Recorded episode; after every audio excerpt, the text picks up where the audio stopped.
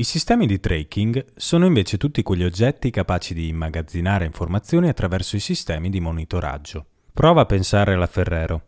L'azienda potrebbe essere interessata a capire quante merendine produce per fascia oraria la macchina e per farlo decide di installare un sensore capace di monitorare minuto per minuto la produzione. Sapendo quando cala la produzione, potrebbe accendersi immediatamente un campanello di allarme per evitare che la macchina si inceppi e ci sia un rallentamento prolungato della produzione.